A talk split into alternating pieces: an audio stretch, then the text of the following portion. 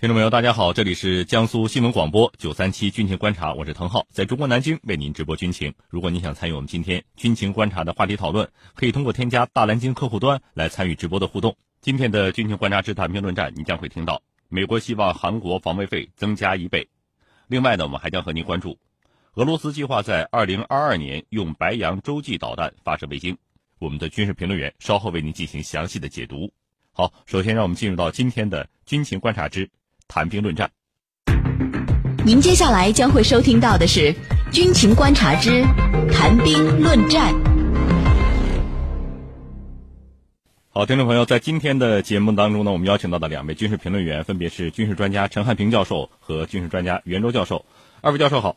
呃，主持人好，大家好。主持人好，陈教授好。呃，军民朋友们好。嗯，那么我们先来关注今天的第一条消息。美韩两国在十一号到十三号在首尔举行的防卫费分担谈判第十次会议当中呢，呃，这个就谈到了一些金额啊。报道称呢，目前韩国每年的防卫费分担额是大概是达到了九千六百零二亿韩元，而美国要求韩方将防卫费呢，呃，分担额增加到一点八万亿韩元啊，将近是增加了一倍。那么，这个对此，韩方要求美方呢提出合理的呃上调案，并且改善相关的制度。那袁教授，韩国和美国的防卫费啊是怎么回事？防卫的又是谁呢？好的，呃，关于美国和韩国的防卫费问题啊，呃，其实就是驻韩美军和军事基地的费用问题。那么二战之后呢，我们知道韩国作为日本的殖民地被美国占领和接管，那么美国在韩国派遣了大量的驻军，建设了一系列的军事基地。呃，特别是朝鲜战争之后，韩国对美国的军事依赖呢进一步加深。呃，不仅呃在韩国有大量的美国驻军，那么连韩国军队的指挥权呢都交给了美军。那么，但是在冷战时期呢，由于冷战的需要，驻韩美军的费用啊全部是由美国自己来承担的。呃，不仅如此呢，呃，美国还要向韩国支付数量可观的军事基地的租借费用。那么，直到了1991年，苏联解体，冷战结束。呃，由于没有了苏联的威胁，美国就开始让韩国、日本、欧洲的盟友们为自己在这些国家的驻军费用来买单了。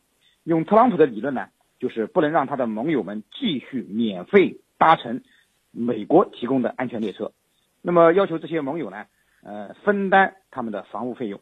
呃，只不过冷战刚结束的时候呢，这个分担的费用并不是太多，各国呢也不太在意。你比如说韩国，一九九一年。呃，他们和美国签订了防卫费分担特别协定。那么当时韩国只是象征性的承担了很少一部分驻韩美军的费用。但是此后呢，从1991年到2014年，韩美双方总共签订了九次防卫费分担特别协定的这个协议。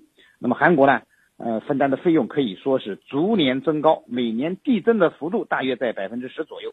到了呃2014年。呃，韩国已经承担超过了八千亿韩元的费用，那么，呃，第九次会谈呢就达到了九千六百零二亿的这个新高。那么，当然，韩国承担的费用并没有最高，只有更高。那么，今年举行的第十次美韩防卫费分摊这个会议会谈呢，肯定又会让韩国的这个防卫费用的负担啊，呃，创下新高。那么。像你像类似的日本在驻日美军的防卫费问题上呢，呃，则是承担了绝大部分的费用。那么特别是呃，现在特朗普上台之后啊，他更想让韩国也效仿日本，那么为美国的全球战略利益呢，呃，担负更多的呃金钱。那么韩国目前的表现呢还比较强硬，估计啊，呃，最终也会对美国表示屈服，那么增加更多的防卫费比例。那么。呃，这是韩国可能逃不出的厄运。那么无非呢，呃，现在就是一个讨价还价的过程，看韩国能不能尽量呃让自己少付点银子。那么作为美国的小弟，韩国啊，呃，可能既要被美国所驱使，也要替他这个美国大哥啊，呃，出更多的钱啊。主持人，那么程教授，以往韩美之间的这种防卫费的分担是怎么谈判，是怎么进行的？为什么现在的防卫费谈判都到第十次了，还是迟迟谈不成呢？好的，韩美之间啊，因为这个防卫费分担的谈判啊，它不是始于现在，可以说多年来一直在进行当中的。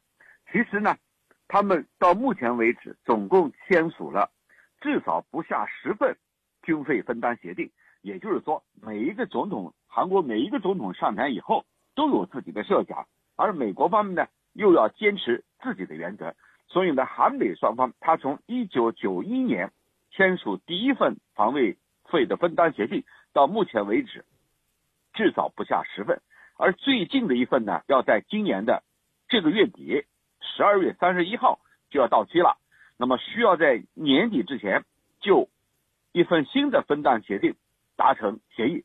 如果达不成协议的话，那么对双方的关系它会产生严重的负面影响。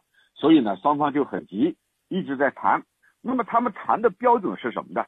多年来，韩国跟美国他们关于这个防卫经费的分担，主要是分三个板块。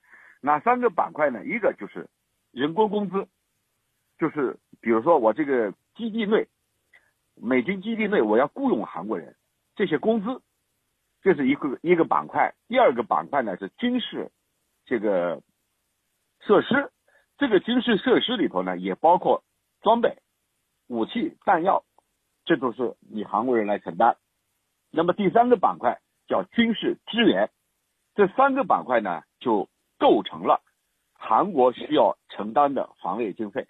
也就是说，在美军基地里头雇佣的韩国人，你韩国来出钱；我所有的武器装备你要出钱；我对你提供的军事支援你要出钱。这些钱折合起来大概在呃一万亿韩元左右。那么对于这个一万亿韩元，它到底是一个什么样的用途？那么特朗普上台以来，他要改变这个做法，怎么了呢？韩特朗普认为我是替你提供保护的，所有的费用或者至少大部分费用你得承担。所以呢，他提出一个新的概念，就是战略武器的费用，就是你韩国方面还要承担战略武器的费用。什么是战略武器？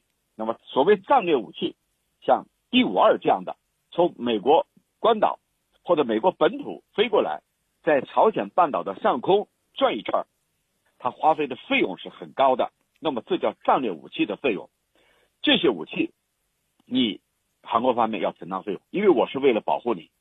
那么韩国方面就不愿意承担，所以呢，双方围绕这个一直存在分歧。而特朗普呢是尤其讲究这个实惠的一个总统，他在竞选之后当选之初就讲过这番话：你韩国和日本你不承担大部分经费，对不起，我就撤走了，你自己看着办。所以呢，在特朗普任内，他特别重视这个问题，所以呢，双方谈了很多次，谈不拢，眼看着还有十来天就要到期了，所以呢，对于到底是一万亿韩元还是一万八，双方呢肯定围绕这个问题要进行博弈。那么从韩美两国的的关系来看，因为你韩国是附庸，你没有自己完全的主权，最终韩国方面可能会妥协。但是，是不是特朗普政府所要求的1.8万亿韩元？我觉得这里头还要进行博弈，也许双方各让一步是最佳的效果结果。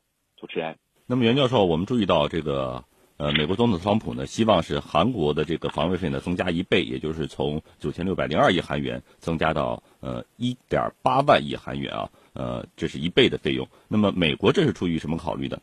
那么，对于要求韩国增加一倍的防卫费分担份额呢？呃，特朗普可以说是狮子大张口。刚才您也提到了，现在韩国分担的驻韩美军的防卫费用呢，大约是九千六百零二亿韩元，折合成美元是八点三亿美元。如果真的像特朗普所说的要增加一倍，那么共计会达到十六点六亿之巨。那么这就意味着驻韩美军的全部费用都将由韩国来包揽。那么美国不用出一分钱就可以实现驻军韩国，呃，难国难怪啊，韩国媒体也评论特朗普的呃这一招呢是赤裸裸的压榨。那么特朗普之所以会提出这样一个金斯苛刻的要求，在我看来呢，可能还是出于以下几点考虑。首先呢，就是美国优先的理念使然。在特朗普看来，美国人呃花钱来保证韩国的安全，这的确是一笔亏本的买卖。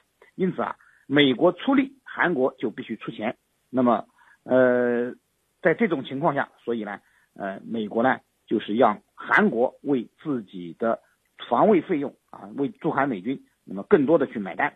那么其次呢，就是他手法上的考虑，那么有一个呃法乎其上，德乎其中的考量。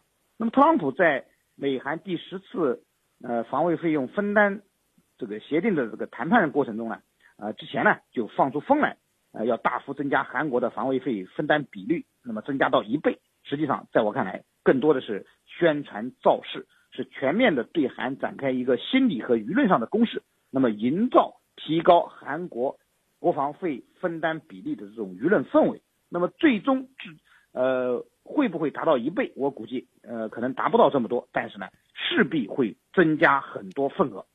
第三呢就是呃拿日韩来比较，那么同样受这个。美国的保护，韩国的分担费用啊，和日本相比较是小巫见大巫了。那么我们知道，日本是承担了绝大部分美军驻日的费用。那么特朗普呢，也希望韩国和日本一样，那么来更多的承担美军在韩的这些费用。那么希望呢，呃，韩国能够效仿呃日本。呃，对于韩国来说呢，啊，可能是呃在这种压力下，最后也不得不大幅增加。呃，它的防卫费用的分呃分担额啊，主持人。嗯，那么程教授，以现在这种朝鲜半岛的这种和平进展的这种走势啊，韩国为什么不干脆放弃美国？呃，还在跟美国进行讨价还价呢？那么这里头还有历史的这个因素构成。所谓历史因素呢，就是三年所签署的他们之间的韩美的协定，就是他们是盟国的关系，是同盟的关系。那么在这种关系背景下。只要有一方没有解除这个关系，那么就不可能把美国人赶走啊！这是历史上形成的。在现实上来看，这些年来，朝鲜一直在核岛开发方面啊，不断的迈进啊，而且呢，有消息说，朝鲜方面的核岛几近成熟，他是在几近成熟的背景下才决定跟美国坐下来谈的。那么在这种背景下，韩国。更加忌惮于来自于北方的攻击。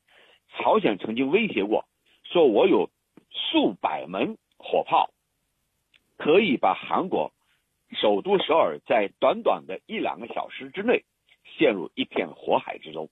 所以韩国人非常忌惮来自于北方的攻击。